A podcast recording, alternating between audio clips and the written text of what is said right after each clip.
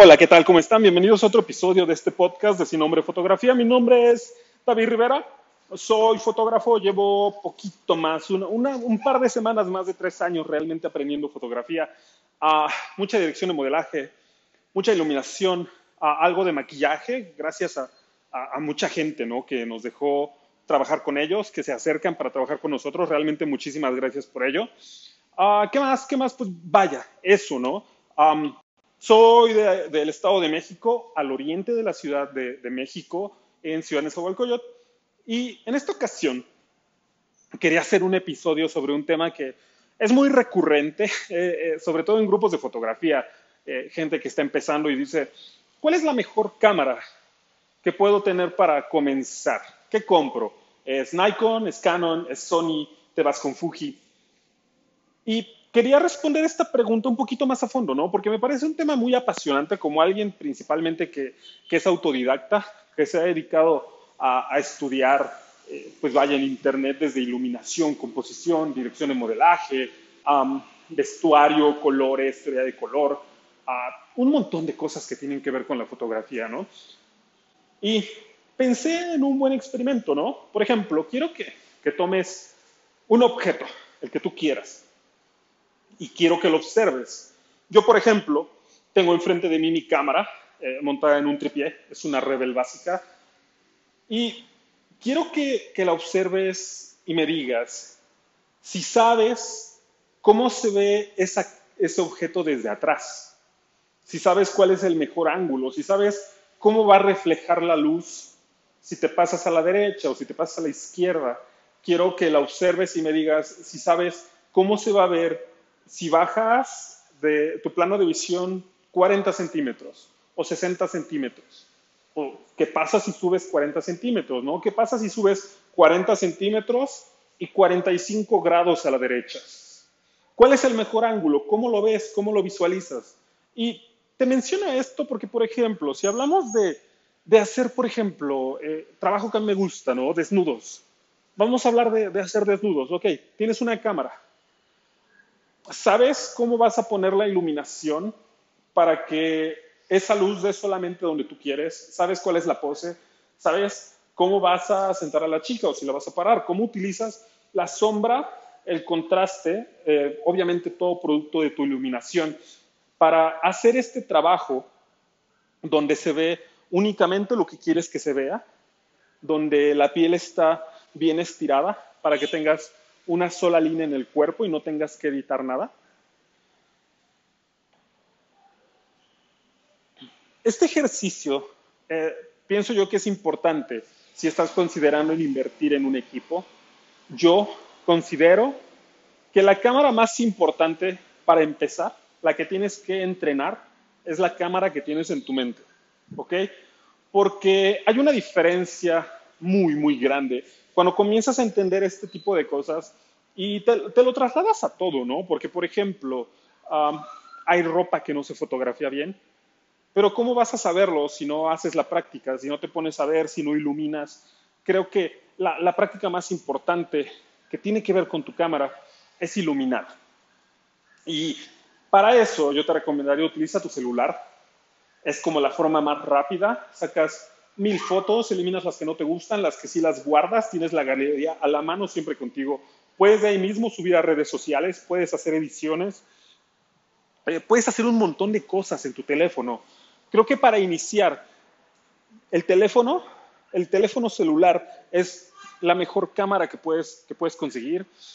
Si puedes conseguirte un teléfono de gama alta con dos, tres cámaras que son lentes diferentes, diferentes efectos ópticos por, por, por, la óptica que tienen esos lentes, valga la redundancia. Ah, tienes la ventaja de la inteligencia artificial que te va a ayudar con un montón de cosas. Puedes además hacer trabajo creativo con filtros, que es algo que en cámara, ah, pues vaya, no puedes hacer. Y en el celular puedes y puedes componer y puedes hacer un montón de cosas como, como ya hay gente haciendo en Instagram, en TikTok, que son básicamente trucos de cámara. Puedes aprender todo eso. Y estudiar, saber y una vez que, ya tengas como un entendimiento básico de la iluminación, composición y las reglas, sobre todo del tipo de trabajo que quieres hacer y del tipo de trabajo que te gusta hacer, entonces creo que ya puedes pensar en una cámara más profesional. Porque, ¿qué tal si te compras un modelo básico o te compras una cámara súper costosa con un objetivo súper costoso que a lo mejor es lo ideal para hacer retrato, pero después te enteras que lo que quieres hacer es fotografía deportiva o fotografiar aves o quieres capturar movimiento, ¿no? Y a lo mejor estás hablando de una, de una cámara que necesitas que tenga una velocidad del obturador mucho más allá de, de, lo que tendría un equipo estándar, un equipo base, aún siendo caro. Tal vez te compras una Rebel para descubrir, perdón, una Rebel es un modelo básico, es una cámara de sensor cortado uh, y es un sensor que tiene una menor calidad. ¿Qué pasa si descubres que quieres hacer trabajo en blanco y negro o trabajo con muchísimas sombras. Si tú tienes un equipo así y lo compraste simplemente porque era una buena cámara para iniciar, entonces vas a tener al menos, ¿qué te gusta? 8 o 10 mil pesitos hacia abajo eh, en comprarte un equipo con un buen sensor que realmente te permita tener el rango dinámico para que tus imágenes en blanco y negro funcionen. ¿Ok? O, qué pasa, por ejemplo, si quieres hacer fotografía de insectos, fotografía de flores, y tú invertiste tu dinero en una cámara con la que te va a costar más trabajo uh, trabajar con un macro. O tal vez necesitas un sensor más poderoso, o tal vez necesitas una cámara que te permita tener un motor para que puedas hacer la misma toma de un insecto con el mismo lente y la misma cámara te la arme en el software. Ok, son como cosas muy técnicas que necesitas primero querer hacer para poder investigar y entender. Eh, yo recomiendo ampliamente un iPhone que te permite hacer fotografía y video, además de edición, además de que tienes internet y tienes redes sociales y tienes plataformas de, de publicación. Te va a permitir hacer video y editarlo de una forma ah, que vaya, no puedes hacerlo en la cámara. Y el, la alternativa es que conectes tu cámara a la computadora, que descargues tu video, que lo metas a un programa de edición, que lo edites, que lo proceses, que lo vuelvas a subir probablemente a tu teléfono para que puedas pasarlo a las redes sociales donde lo quieres meter. Es complejo, ¿ok?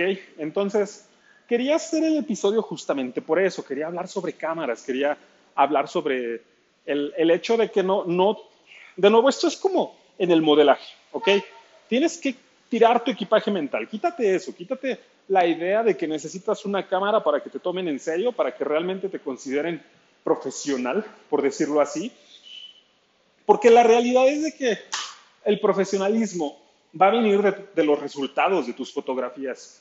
Y si tú piensas todavía que el equipo te va a dar esa diferencia y que eso es lo que te va a hacer un buen fotógrafo, entonces necesitas eh, tener un poquito de humildad, dar varios pasos hacia atrás y entender que no es así. Que tu teléfono celular probablemente tiene una cámara que es mucho más capaz que las cámaras de los grandes maestros de hace un par de siglos. Entonces no tienes realmente una excusa para decir que necesitas un equipo más poderoso. Lo que necesitas es ponerte a trabajar, ponerte a estudiar, ponerte a practicar. Puedes obtener grandes tomas utilizando luz natural y un celular y una vez que la gente vea que tu trabajo es bueno, te va a preguntar, te va a contactar, se va a acercar. lo más importante, vas a entender el género que quieres hacer y vas a entender cuáles son las características que necesitas para ese género. Porque, por ejemplo, yo pensaría, bueno, si fuese yo y dijera, en este momento quiero mejorar mi trabajo, probablemente, y, esto es un proceso que voy a estar haciendo en los siguientes dos años, que es la, creación realmente de un portafolio. si yo quiero hacer ese portafolio, creo que están mejores invertidos esos 50, 60 mil pesos, hasta 120, 130 si consideras buenas ópticas, en rentar un estudio, rentar una buena cámara, unos buenos lentes, conseguir buenos, buenas modelos, conseguir eh, talento en maquillaje, creo que esa sería una mejor inversión para realmente mostrar y vender mi trabajo que tener una cámara. ¿Ok? Porque la cámara al, final del día no te va a otorgar nada, no te va a dar como poderes o no te va a, dejar hacer nada que no puedes hacer eh, con tu teléfono, salvo cosas muy específicas, pero de nuevo, cosas específicas necesitas saber qué es lo que necesitas.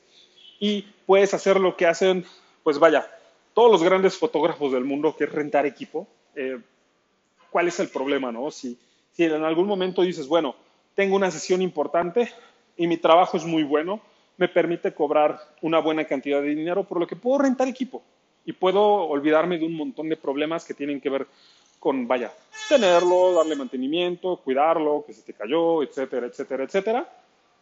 Entonces, quería hacer el episodio para hablar del tema, ¿vale?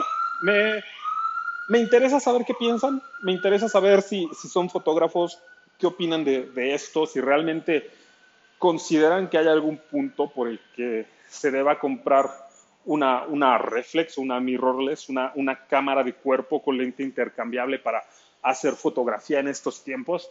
Eh, bueno, al menos para empezar, ¿no? Obviamente la cámara profesional tiene su lugar en, en trabajos de gama muy alta, pero hasta que no lleguemos ahí yo creo que no es necesario. Así que, pues con eso me despido. Ah, mi nombre es David Rivera. De nuevo soy fotógrafo del Estado de México, al oriente de la Ciudad de México, Ciudad de Nezahualcóyotl.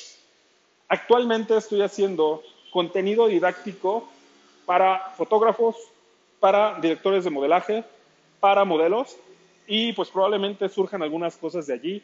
Si desean verlo, creo que los mejores lugares en este momento y en el futuro, obviamente, serán el Facebook de Sin Nombre Fotografía y el canal de YouTube de Sin Nombre Fotografía. Ahí es donde voy a estar subiendo los tutoriales, los videos, cosas como esta, ¿no?